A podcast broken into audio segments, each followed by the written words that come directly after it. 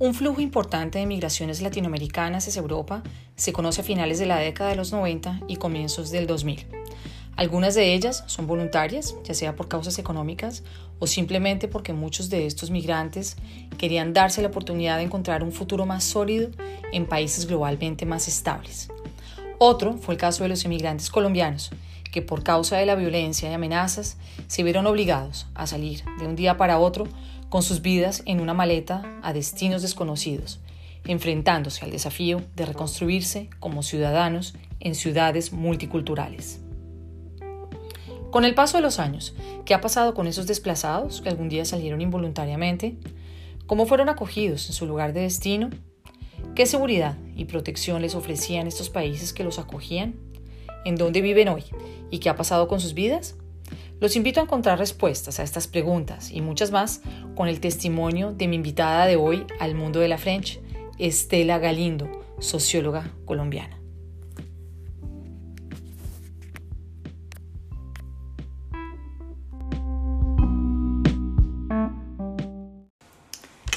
Hola Estela. Bueno, gracias por aceptar eh, esta invitación. Em, tu historia es muy interesante y me gustaría que la compartas con las personas que nos escuchan. Hola Lili. Bueno, muchas gracias por la invitación. Vamos a ver qué puedo decir de todo esto. Sí, no, sobre todo, a ver, cuéntame cómo, cómo es esto que te encuentras en Francia eh, en un momento de tu vida. Bueno, yo estoy aquí en Francia desde hace 17, voy para 18 años. Yo llegué en el 2003, en enero del 2003, a Francia. ¿Y cómo me encuentro aquí? Eh, porque tuve que salir de Colombia en casi, digamos, urgente, aunque pasaron seis meses después de la última amenaza que tuve de muerte. Y, mm, y bueno, eh, me, me, mm, fue Francia, no fue otra parte, pensaba Argentina porque tenía nexos con la Argentina, algunos lazos sentimentales y, digamos laborales, pero Argentina en ese momento había, pasaba por una crisis económica terrible. Entonces, eh, fue Francia. Fue Francia porque tenía eh, nexos con Francia, con un, un, grupo de investigación que se llamaba Prisma, con el cual trabajaba desde el 98. Ajá, y con la Universidad de Caldas. Yo en ese, trabajé estaba trabajando con la Universidad de Caldas cuando salí de Colombia. Eh, era directora de programas de antropología y sociología. Fui directora hasta mm, abril de 2002. Em, profesora también de sociología y antropología. Trabajaba con el grupo de mujeres y estaba en la Comisión Nacional de Paz que clausuró, la destrozó el señor Pastrana en el momento en que se dio mm, un secuestro y que acabó los diálogos de paz. Em, tenía muchas cosas que hacer, hacía muchas cosas en Colombia. Y luego, bueno, llegué a Francia porque tenía amigos y que me, me dijeron, sí, ven, mm, mm, pedí el asilo político o sea, ellos me sugirieron que era mejor pasar por asilo político, ya que tenía una, una, demanda puesta en la Fiscalía de Colombia y en la, pues, en la policía y demás.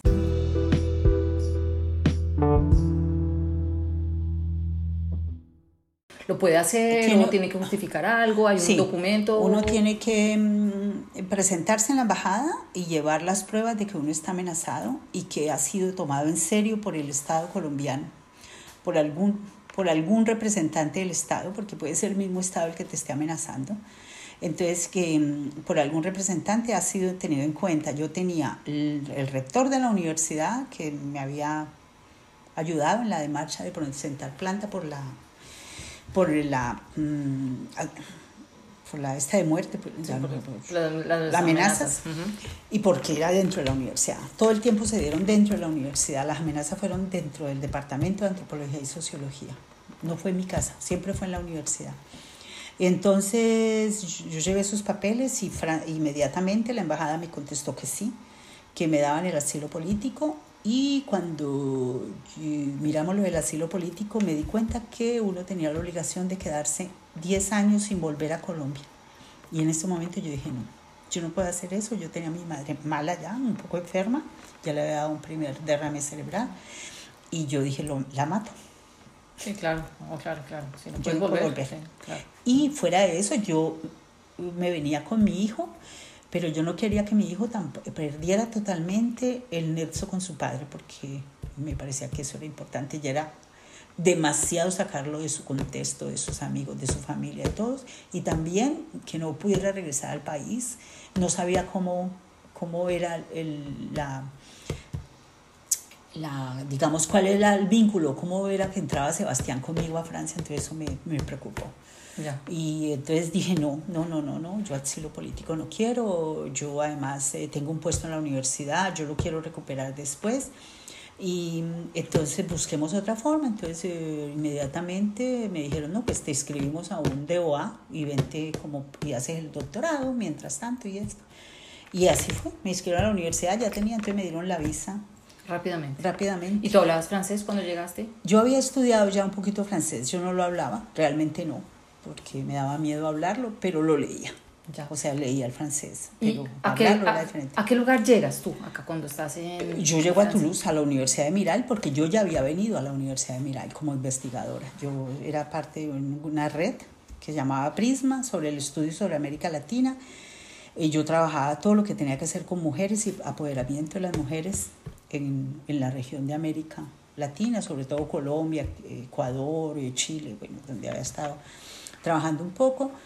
Y mm, entonces fue a la, a- fueron grupos de amigos que había tenido contacto con, con la red Prisma y con otros investigadores que mm, por eh, intercambio la Universidad de Caldas y la Universidad de Mirai habían ido a, a Colombia y yo los había acogido especialmente y me había portado, porque era el, el Departamento de Sociología y Antropología, como garantes también de mu- muchas cosas en la, de la universidad para transporte, alojamiento, protección, saber en qué zonas podían entrar y todo. Sobre todo un gran grupo de, de café, de investigación sobre el café y producción de café que tenía Mirai. Mm, ya, Por eso llegué a, la, a Toulouse, a la Universidad de Mirai. ya. ¿Cuál fue tu sensación cuando saliste de Colombia? ¿En qué, cuál era tu, qué pensabas? Eh, Bueno, yo eh, cuando salí de Colombia pasaron desde el momento del, del terror, porque para mí fue ater, aterra- o sea, para mí fue muy, muy duro ver que no solamente me amenazaban a mí, sino que amenazaban a mi hijo.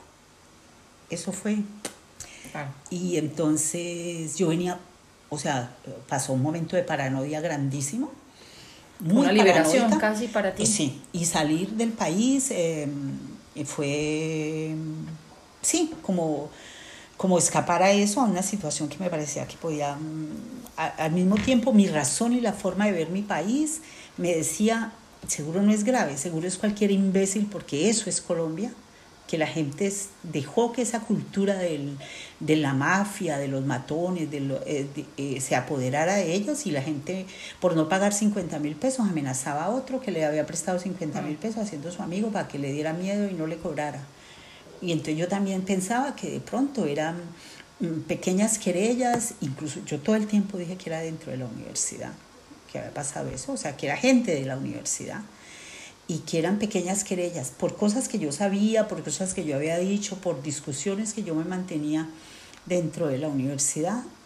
Cosas tontas que pueden parecer tontas, y era, por ejemplo, profesores que habían copiado tesis de grado de sus alumnos para hacerse pagar y remunerar y sufrir en el escalafón, por ejemplo. Así Y que yo que- los había de- denunciado, digamos, cuando estaba dentro del consejo académico de la universidad. Cosas como esas, podía ser eso, podía ser gente de la extrema derecha de Manizales, que hay bastantes, que seguía viendo con muy malos ojos una facultad de antropología y sociología, o un, un programa de antropología y sociología, que fue la primera cosa que supimos desde que nació los programas, de que los creamos, que los abrimos, nos teníamos amenazas constantes diciendo que formamos guerrilleros, que, Increíble, sí. que, que estábamos era, eh, generando un polo de violencia, de, de gente mala, de bueno. Entonces, yo en un momento pensé, entonces salir era, sí, era una especie de liberación. Ya conocía Francia, ya conocía Toulouse, había estado dos veces, mm, me gustaba. Y de los países extranjeros que realmente me gustaban, era Francia. A los Estados Unidos jamás hubiera podido pensar en ir, no. Para mí no. Francia era un país que, que toda la vida y aún hoy en día, a pesar de que lo conozco mucho mejor, aún hoy en día creo que, que vale la pena vivir en él. Ya, bueno, ¿a qué lugar llegas tú? Cuéntame. ¿Llegas a, Toulouse? Yo ¿Te instalas en qué lugar? Yo primero me instalo en un apartamento de un profesor que me lo deja en una zona muy chic de Toulouse y yo vivo ahí un, un mes. Pero él va a regresar y yo tengo que buscar pronto un apartamento. Resulta que mm, entre todas las cosas difíciles de la llegada es que la gente que me acoge, que es muy buena gente, muy bello y todo, pero ellos no son migrantes, ellos no tienen idea de nada. Entonces ellos nunca me dan información porque no la tienen, no es que la quieran callar, porque no la tienen de las, todos los, mecanismos y las cosas que yo puedo hacer en Francia como estudiante, como, sí, eh, que hay cosas que uno puede tocar puertas para hacerlo. Entonces, como yo no sabía ni siquiera de que tenía derecho por el cruz a, a que me dieran un apartamento estudiante ni nada, yo terminé eh, encontrando a alguien que me alquiló un apartamento en un en Miral, pero tengo que decir que fue Miral porque ahí está la universidad. Pues no es en Miral, en Bagateles. Porque ahí está la universidad y porque mi hijo cuando llegamos pasó un examen en una cosa de Toulouse, en la Academia de Toulouse, y la única parte que lo podían recibir en ese momento era enero, era en un colegio de Bagatel, donde había una, eh, una clase de, eh, creo que llamaba CLAE, no sé, una clase donde llegaban como una torre de Babel, todos los chiquitos que no hablaban ni papa de francés, y ahí les, en esa clase empezaban en, mm. a, estudiar francés y seguían el, el, ritmo del nivel académico que traían y Sebastián llegó empezando primero de bachillerato y que él ya lo había hecho además en mm. Colombia y ahí en ese era su el colegio donde que le, le, dieron cupo. Le dieron cupo. Y mm, cuando llegas a ese famoso Bagatel, ¿qué encuentras ahí? Que es importante que la gente sepa qué es esto de Bagatel, Mirai. Eh, eh, sí, eh, encuentro eh, bueno, la primera cosa, sin que me hubiera pasado, sino cuando dije ya que me, que me habían atribuido ese apartamento y que iba para allá, lo primero que encuentro es que todo el mundo me dice, primero la escuela Sebastián, me dices, no, no, no, no, no, no lo metas a esa escuela, no, no, no es posible, Sebastián no puede con eso, es súper duro, no es eso. Eh, todo esto lo tengo que decir, eran mis amigos profesores e investigadores de la universidad que estaban... Muchos latinoamericanos, ¿no? Que estaban ya instalados sí, acá. Sí, pero no, eran franceses más que todo. Los que hacían escándalo eran los franceses. Los colombianos, no mucho. Los colombianos no hicieron mucho escándalo. Yo creo que tenemos como una, una idea muy diferente de ese, de ese medio. De ese medio. Entonces, mm, ellos eran muy asustados porque Sebastián iba a estudiar ahí y que íbamos a vivir ahí, que nos íbamos a enfrentar a unas eh, bandas organizadas y sobre todo eh, mucha, mucha migración árabe, que son los que están ahí. Para mí fue muy impactante ver las mujeres mm, como, como estaban vestidas, ver cantidad de hombres todo el tiempo afuera, todo el tiempo afuera, en los cafés y todo, solo hombres y a cualquier hora del día, yo siempre me he no hacen nada, no trabajan, ellos están ahí todo el tiempo, no hay mujeres casi. en los supermercados de pronto encuentran unas mujeres y casi siempre son los señores los que hacen. Y, y encuentro muchos chicos mm, que veo que no van a la escuela o también afuera, que no, no los veo en la escuela o, o de pronto los horarios que yo entraba porque ya, yo ya había estado estudiando porque llegamos tarde, tanto Sebastián como yo veíamos muchos chicos, eh, jóvenes afuera en, los, en el parque jugando. Nos, nos, dieron un apartamento donde había un gran parque al frente y un, una, una, mesón de, de juventud, esas cosas de que hay en Francia, que había ahí. Entonces había un gran parque, un gran parque a la entrada del inmueble. Entonces, mm, eso mm, pues era, me parecía, el apartamento no tengo nada que decir, era muy bonito, no lo entregaron casi nuevo, o sea, porque los que habían ahí como que lo habían desbaratado, entonces por eso demoraron tanto tiempo en entregármelo, porque lo hicieron de, lo reconstruyeron casi. ¿Y tu sensación cuál era? ¿Era sentir que no estabas realmente viviendo en medio de los franceses, sino en medio de, de un lugar multicultural?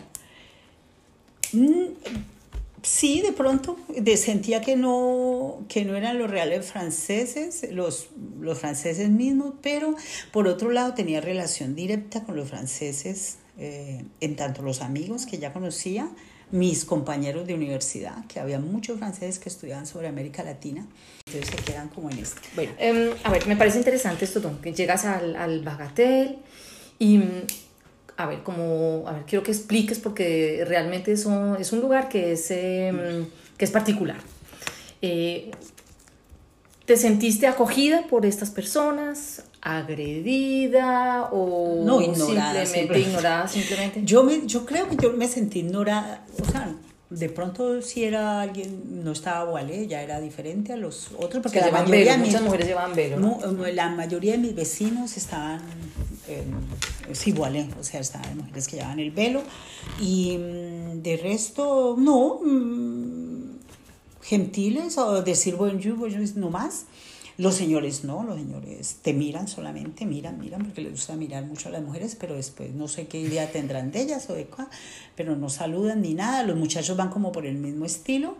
Y fue muy mm, muy, a ver, eh, eh, mi hijo entró a un colegio que estaba más vale cerca, conseguimos dos bicicletas y él iba en bicicleta y venía tranquilamente, yo lo dejaba ir y venir en bicicleta y guardábamos, subíamos la bicicleta al apartamento porque el, el mismo consejo nos dijo que, o la gente que se colgaba de eso, que abajo había un local para bicicleta, pero la robaban inmediatamente, que se perdían. Entonces que no las dejara ahí nunca. Y eh, cuando yo digo que mm, yo le daba, o sea, Sebastián tenía mucha libertad para hacer eso. Mm. Entraba y salía, igual no, no tenías otra forma. De, sí, y no tenía otra. La otra cosa era que a veces no, no, me gustaba, yo comencé a ver que había tráfico de droga ahí, o sea, había delores y todo, y que eh, podía a veces volverse como una vagar, en las, ya en la muy más tarde, a las, peleas, las peleas y todo. Mm, las bandas. las bandas, esas cosas. Entonces ya no me gustaba. Entonces si yo iba a salir tarde, yo prefería que él fuera a la universidad. Él ya sabía dónde nos veíamos y dónde. De vez en cuando él iba hasta la, a la oficina de uno de mis amigos que trabajaba en la universidad y se quedaba ahí. Yo pasaba y lo recogía a él y él lo, lo guardaba ahí mientras tanto. O él iba al curso, entraba a un curso y todavía tenía curso más tarde y bueno, entraba al curso con nosotros y demás. Y digo esto porque entre las cosas que comencé a también a notar en Francia, que para mí fue eh, tanto a nivel de la clase media alta o alta, porque conocí gente de clase alta de mucho dinero en Francia, pero eh, me quedé eh, impresionada de la forma de, de, controlar a sus hijos. Desde, o sea, no digo controlar, de imponerles o de mm, meterse con ellos todo el tiempo. Los niños franceses son incapaces de jugar solos. Siempre los papás deben decir mm, a qué juegan o estar ahí o venir y decir tal cosa. Pero eso es parte de esa, de, digamos, un poco de la cultura francesa, de la responsabilidad ante sus hijos. Y yo pienso que eso debe, debe ser por lo mismo, por lo cual a los 18 años los hijos franceses se van de la casa. cansados de tener a los papás y, los papás también esperan que se vayan porque están mamados de responsabilizarse y, los papás hasta los 18 años se responsabilizan responsabilizados totalmente. Después a partir de los 18 si el colegio si, el, si lo llevan si no si el bus no pasó si lo van a traer eh, o sea no se puede venir a pie no tengo que ir por él porque lo dejó el bus tengo que tal cosa tiene que ir a tenis yo lo llevo yo lo traigo yo o sea esa eso para mí fue muy impresionante y me impresionó mucho como a los dos años ya de estar acá que Sebastián se volvió un poco así cuando él era un chico totalmente independiente, que él llegaba al colegio, él trabajaba sus tareas, luego o sea, jugaba solo, incluso le estorbaba que yo llegara a mirar qué era lo que estaba haciendo. Y no, ¿qué estás haciendo? ¿Juego contigo? No, no, no, no. Y acá, mamá, vienes, hazme así, mamá, puedes ayudarme, ve, juguemos a esto, mamá, juega conmigo. Mamá. Yo, en ese momento yo dije, ve, es, es, Está cambiando. cambio cultural es súper súper fuerte, como difícil. Entonces cuando digo eso es porque yo le daba mucha libertad a Sebastián con su bicicleta y demás.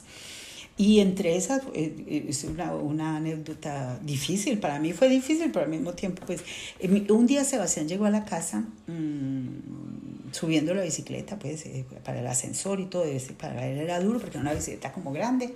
Entonces a veces me, me, me llamaba abajo, me dijo, mami, bajas para que me ayudes a subir la bicicleta en el ascensor. Entonces había que pararla porque Claro. no cabía acostada. Entonces, bueno. Y, y él tenía 12 años, estaba, era muy chiquito, todavía para una bicicleta. Y me llamó, un día llegó a la casa, eh, de los días que pudo montar la bicicleta solo, y me dijo, mamá, ¿qué es la blanca? La blanche. Y Yo dije, ¿cómo? Sí, es que imagínate que abajo unos chicos que siempre veo y saludo me dijeron, ay, ¿tú de dónde eres? Y yo les dije que colombiano. Y él, ellos dijeron, ah, tú, tú, tú, traes, tú traes la blancha, tú puedes traer la blancha, una cosa así. Y entonces yo me quedé impresionada, le dije, eso es la cocaína, Sebastián, es cocaína. Como dicen que en Colombia se saca cocaína, que somos traficantes y demás, pues ellos, es una Claro. broma alrededor de eso. Vuelven a decir, digan, no, no, yo no tengo idea de nada, esto y lo otro. Bueno, eso pues sí, entonces, de todas maneras, yo tampoco le dije a mi hijo que... Yo le dije, no les ponga cuidado cuando le dicen eso, no les pongas, mm, saluda y ya. Pues tampoco le dije nada de, de que cuidado, explicaste más, eso no, sí. de, de la situación, no. Porque además, eh, realmente yo le pregunté quién eran los que eran, eran niños pequeños también como él, 10, 12, 14 años, no eran tampoco viejos que hubieran Sí, dicho claro. eso. E- Eso pasó así hasta que un día mm, yo lo esperaba para irnos a, creo que al curso de ajedrez o algo así, y estaba esperándolo y yo lo vi que llegaba, entonces fui y le arreglé rápido para que comiera un gute, le saqué el gute rápido de la nevera y todo, y yo le había dicho que amarrara la bicicleta abajo, porque para que no subiera, porque yo te iba a bajar la mía, entonces para que iba a subir una bicicleta, nos íbamos los dos. Entonces yo vi que la amarró la bicicleta. Yo lo alcancé a ver poniéndola y todo, y dije, ya la amarró, ven y. Y, subió y me dijo que los muchachitos le habían dicho que se le prestaba la bicicleta. Yo le dije, bueno, no, yo- y él le dijo, no, no, yo la puedo prestar. Bueno, y en ese sentido él se puso a comer su algo y yo me asomé al, al balcón y me di cuenta que la bicicleta no estaba ahí y que había un niño montando en la bicicleta, contento, ¿verdad? en la bicicleta de él. Y yo le dije, Sebastián, ¿tú prestaste la bicicleta? Y me dijo, no, no, no, yo la amarré. Y yo ¿cómo así? Dije, bueno. Como desafiándolos. Eso. ¿no? Entonces yo bajé. Y ese, ese día yo bajé. Y entonces bajé el muchachito, cu- cuando me vio, le dije, hey, trae la, ven acá, trae la bicicleta. Con el poco francés que tenías, Eso, pues. sí. Oye, hey, Ale, bien. bueno, y ella, y bueno, muy poco francés, porque eso sí, yo creo que. Y me daba mucho miedo hablarlo, además. Y entonces ya el muchachito vino y yo le dije, ¿quién te ha prestado la bicicleta? Y él me dijo, se quedó pálido y me miró y yo miré dónde estaba y había roto la cadena que Sebastián le había puesto, la habían Increíble. roto. O sea que ellos tenían alguna cosa, pero no era una cosa fina tampoco, la cadena que le había dejado, pero la habían roto. Claro. Entonces yo le dije al muchachito, eh, oye, mm, él te dijo que no te prestaba la bicicleta y tú rompiste el candado y esto y lo otro. Tú sabes, tú sabes quién soy yo. Y él se quedó mirando y le dije, tú sabes de yo dónde vengo, ¿no es cierto? Porque tú le preguntaste, se quedó así, le dije, de Colombia. Yo le dije, tú sabes que yo vengo de Colombia. Y, y el niño era así, yo le dije, pues tú sabes cómo solucionamos los problemas allá. Y le hice con la mano y yo le dije, primero no tú, primero tu mamá y tus hermanos y después el último tú para que sufras. Y el muchachito, claro que entendió todo lo que yo le decía, tenía los ojos como se le salían de las órbitas y le dije, mañana a las 10 de la mañana tú me vas a traer una cuerda, pues un candado, una cadena, para un bol, antibol para la bicicleta. A las 10, no es a las 10 y 5 ni antes de las 10, a las 10 yo te espero aquí en la puerta. Y hay que tú digas algo a cual persona, ya te digo. Y nunca más vuelves a mirar a ese muchachito, nunca más. A mi hijo no lo miras ni, ni, ni tus amigos ni él. Yo te lo digo una vez, si yo sé que alguno de tus amigos lo llega a mirar mal o le dice algo, vas a ver cómo va a comenzar con todos. nunca más.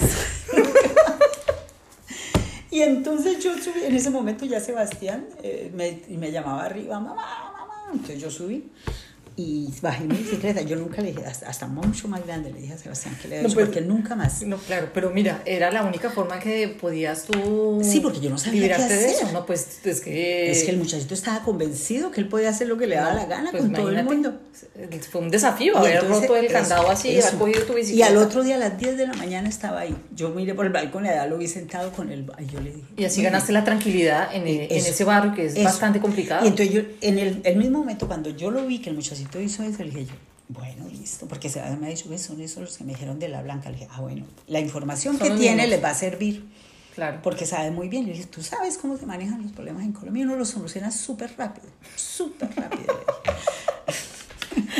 bueno, de todas formas es importante eh, saber que este Bagatelle, estos barrios, son barrios de migración. De migración. de migración árabe sobre todo.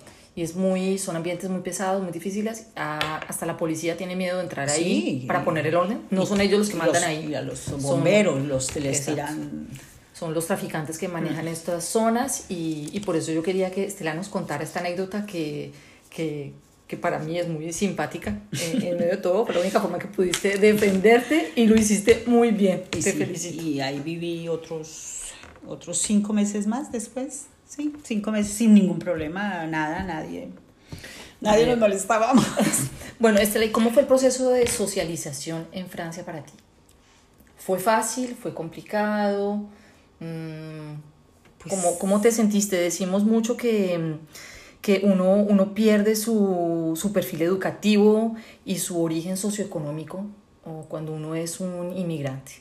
Tú puedes... Eh, bueno, yo pienso decirme que, sí, ¿estás de acuerdo con esto? Yo pienso que, que sí, pero yo lo veo de otra perspectiva. A ver, entre las cosas que yo, yo pienso, yo perdí, sí, yo perdí entre guillomes, porque yo pienso que yo misma renuncié en un momento a eso.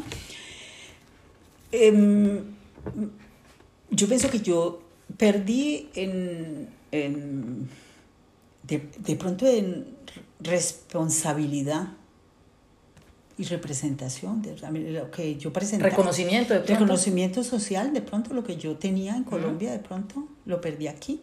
Sin embargo, en Mirai, en las clases, yo lo sentía muy bien yo, yo, todo el mundo sabía que yo venía, que yo era profesora. Los profesores siempre tenían muy en cuenta mis opiniones, qué pensaba yo. Es una docente. Que les, que les ayudara un poco en alguna cosa que ellos no, no, manejaban bien. Eso para mí fue muy agradable. Había reconocimiento social de eso.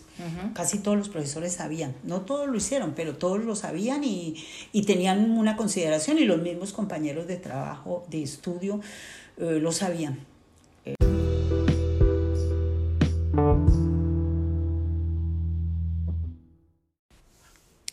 ¿Al cabo de cuánto tiempo tuviste acceso a la inserción laboral y a qué tipo de trabajo?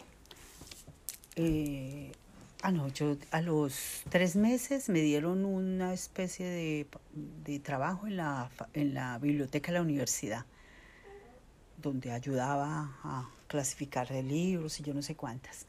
Eh, también, o sea, fue rápido. Y otra fue eh, el grupo de, de investigación del café me integró a tratar de hacer traducción para interpretar un poco lo que hablaban los campesinos, tanto de Cuba como de Colombia, palabras del español que ellos no comprendían muy bien para traducirlos al francés, para dejar en claro como que era la ah. idea de lo que querían. Entonces se hacía una especie de trabajo en eso también.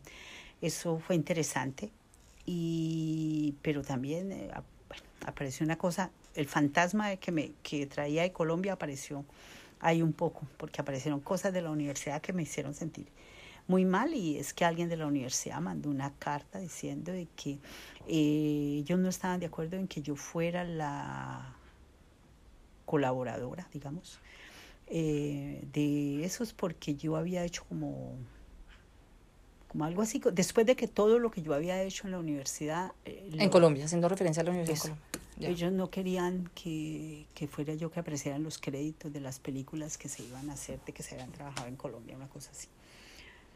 Yo nunca contesté nada, no me interesaba, yo sabía dónde venía la carta, era una de las personas que yo sigo pensando de que estuvo detrás de las amenazas. Entonces yo yo de, de este tomar eso ya como que no, no me interesa. Y bueno, y ahí ya comencé como a, a buscar como qué trabajo hacer y encontré, sin saber hablar francés, era como complicado, y encontré cuidar un, un bebé. Alguien, Alguien me dijo que fuera por la Ruth de Mes, eh, había una cosa que se llamaba, yo no sé qué, de juventud, y que allá habían pequeños trabajitos y que se ponía. Y yo fui una noche, una tarde, incluso fui con Sebastián, y había alguien que había escrito que buscaba una nunú, una persona una persona joven para cuidar, muy pero súper responsable para cuidar un bebé de cuatro meses. Y, ya. Y, ya, yo la llamé y le dije, y pues con mi poco francés, le dije que yo no era una persona joven, pero que yo tenía experiencia con niños, porque yo en Colombia había tenido una, y era cierto, una guardería, había dirigido una guardería, y que pues me interesaba el trabajo, esto y lo otro, y, la señora le pareció como interesante y me dijo que, que fuera por la noche a... Y en ese momento, ¿cómo viviste ese cambio profesional? Porque de, de ser una docente, eh, investigadora, etcétera, pasar a ser una, una, nunu, lo que llaman acá la babysitter, eh, o niñera, eh, ¿cómo lo viviste? ¿Lo viviste? Hay una cosa que yo aprendí y que yo tomé como bien para mí, y era que yo conocía en Francia, aprendí a tener tiempo, lo que no tenía en Colombia. Por más de 20 años yo en Colombia nunca tuve tiempo. El tiempo mío era una cosa horrorosa, agitada. Yo trabajaba por ahí 58 horas. En, en, no, yo lo conocí en Francia a tener tiempo. Porque yo fui estudiante en Colombia y cuando fui estudiante no tenía tiempo nomás, porque también militaba en la causa feminista, eh, militaba en otras cosas, eh, y cuando, y entonces eh, tenía, no tenía tiempo. Era una cosa de no tener tiempo jamás. Luego cuando ya fui profesional fue peor no tenía tiempo, era de la Red Nacional de Mujeres, era del yo no sé qué, después por alguna razón, que, me acuerdo que alguien me preguntó una vez en la universidad, ¿para qué acumulas tanto poder? Me di cuenta de que según ellos yo estaba acumulando poder porque era representante de profesores al consejo académico, porque era directora de un programa, porque era yo no sé cuántas. ¿Realmente diste como una, pusiste una cruz en tu vida de docente o o pensaste que iba a ser temporal? Yo pensé que yo iba a volver. Sí. Yo estaba convencida que yo iba a volver. Mm, pero que yo iba a volver. Eh, mm, yo al principio había dicho que yo esperaba tres años. Esos tres años tienen que ver con, con que se acabara el gobierno del señor Uribe, realmente. de quien oímos hablar eh, últimamente bastante. Eh, creí que se iba a acabar, pero ya me di cuenta que no y dije, bueno, voy a hacer el doctorado y me quedo cinco años o seis pero ya cuando vi que fue reelegido y ya cuando avanzaba esa política de, de terror, no puedo decir otra cosa, en Colombia de cosas, de cosas difíciles, de gente que murió. Mm, yo me sentía, eh, ya, me, ya me había alejado más de mi campo, o sea, de mi, de mi papel, de mi rol del rol que tenía en Colombia. Y estaba en un rol de como de mamá, después de un rol de, compañera, había encontrado un, un, francés, un consejo, uno de los mejores consejos que me pudo haber dado alguien y fue una amiga colombiana fue no les franceses en español, no les hables, hablas en francés, oblígalos a que te, te ayuden a ti, que ellos te corrijan. son los mejores profesores. Y me dijo, consíguete un novio que no hable ni papa español, ni papa, busca hombres que no hablen nada de español y así te obligas a hablar y que ellos te enseñan a hablar francés. Y eso fue realmente uno de los mejores consejos que me pudieron dar en ese sentido. ¿Y cuál es, cuál es eh, hoy em, el cambio en tu personalidad más importante que has tenido desde que llegaste? Desde la Estela que vivía en Colombia y la Estela que hoy y que está en Francia desde hace 17 años. Mm. ¿Ves la vida de una forma diferente de pronto? yo creo que sí la veo diferente, aunque sigo siendo así, me sigue revolcando mucho, me sigue dando mucha angustia, las injusticias, los sigo en la misma, pero ya no me siento militante. O sea, yo pienso que yo viví en Colombia, yo era una militante de la, ¿sí?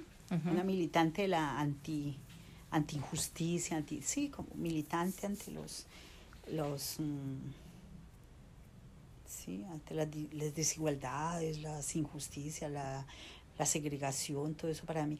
Yo no me siento militante, yo pienso que eso es un, un cambio grande. Y, claro, me imagino. Y otra cosa es que es diferente saberse que uno es uno más del montón. Sí. Eso también es bueno, para mí es bueno. Ahora lo siento que es bueno. De pronto cuando más ligera. Eso.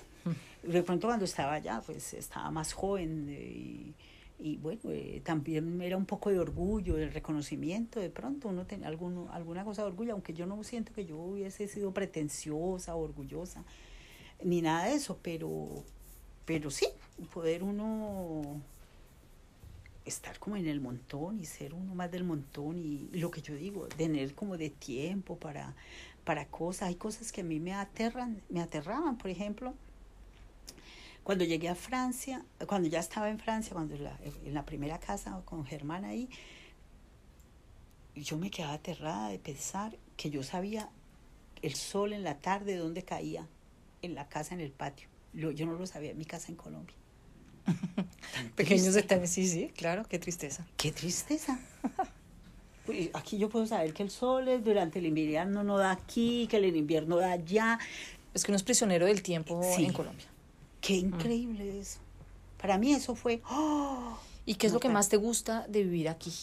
¿Y lo que menos te gusta de vivir aquí? A mí lo que más me gusta aún de la Francia es que aún se puede, que haya un estado de social, de derecho.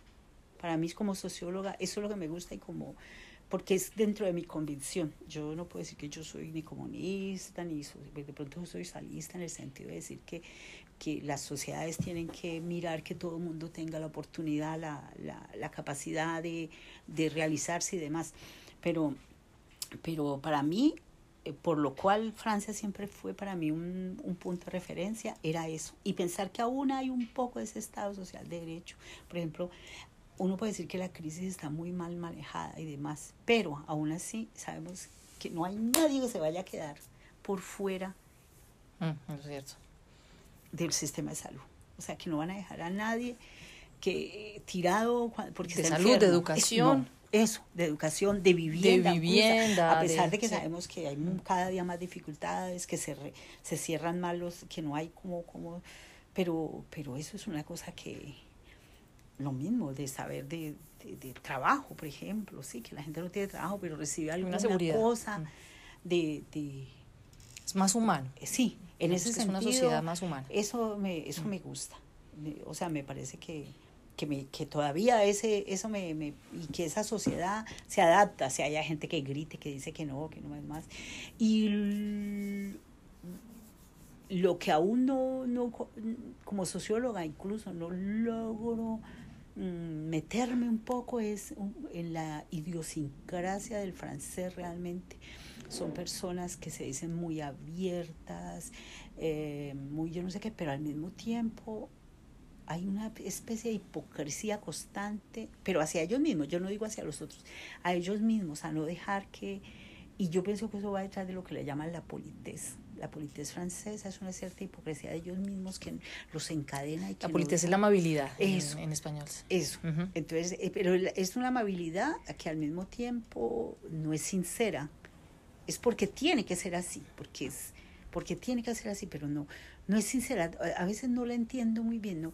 Uno tiene Mm, que llamar para decir qué va a pasar y entonces ellos pueden llamar a decir que no, que ese día el sol está pegando muy fuerte, entonces se van a dormir y que sí, como eh, como más complicados. Como, eso y uno eso no eso todavía no logro eso tiene que ver en, y tú más caleña, imagínate. Eso, como tan abierta, tan espontánea, tan directa, a pesar de que mm. yo me siento que yo no no va no yo no soy una persona que, eh, que que me atropelle el otro en un momento con mi no si yo si yo veo que esa persona no pues no no no, se cierra no es capaz ese yo me yo me quedo afuera yo trato de no no avasallarla ni nada no pero en eso me, yo no, no logro no logro no logro mm, es difícil eh, difícil eh, meterme lo digo por los por los hijos de mi marido por, por él mismo a veces por él mismo a veces que ¿Y em, tú regresarías a Colombia a instalarte de nuevo definitivamente? Yo pienso que sí. Yo pienso que sí. Yo pienso que sí y me gustaría poderlo hacer ahora. Ahora, en este momento, me parecería que sería un buen momento para irnos. Pero siempre, pues, lo de Germán me da como miedo por su situación de salud. Pero sí, y digo ahora porque, por, porque cambiaron las condiciones, porque yo me siento que he vivido una etapa de mi vida ya donde no mucha gente espera mucho de mí, ahora soy yo la que espero de mí cosas. Y, y bueno, y con lo que hice de comprar eh, una pequeña finca en Colombia y eso. ¿Siempre llevas a Colombia en tu corazón? Sí, todo el tiempo. Me hace mucha falta. No me hace falta la sociedad colombiana, me hace falta el, la tierra colombiana, las montañas, me hace falta las frutas, me hace falta el, aire que se respira allí es La exuberancia misma de la naturaleza, eso me hace falta. Sí, me hace falta personas que amo, que adoro, que, que quisiera que estuvieran conmigo en cualquier parte del mundo. Y eso no. Eh, y que la siento y que esto, pero pero sobre todo eso, me parece que es una tierra y me da mucho, mucha, mucha tristeza ver que no avanzamos, que, que damos un paso adelante y luego son cuatro pasos atrás como, como sociedad, económicamente, políticamente. Eso me... Yo pienso que en eso también es que ya digo que no soy una combatiente, ¿no? Que ya me resigné a que no. Entonces cualquier cosa que se gane, ya digo, uh, yo no pensé nunca ver eso, lo que hablamos del señor ahora. De pronto pero la historia nos dirá sí. qué pasa.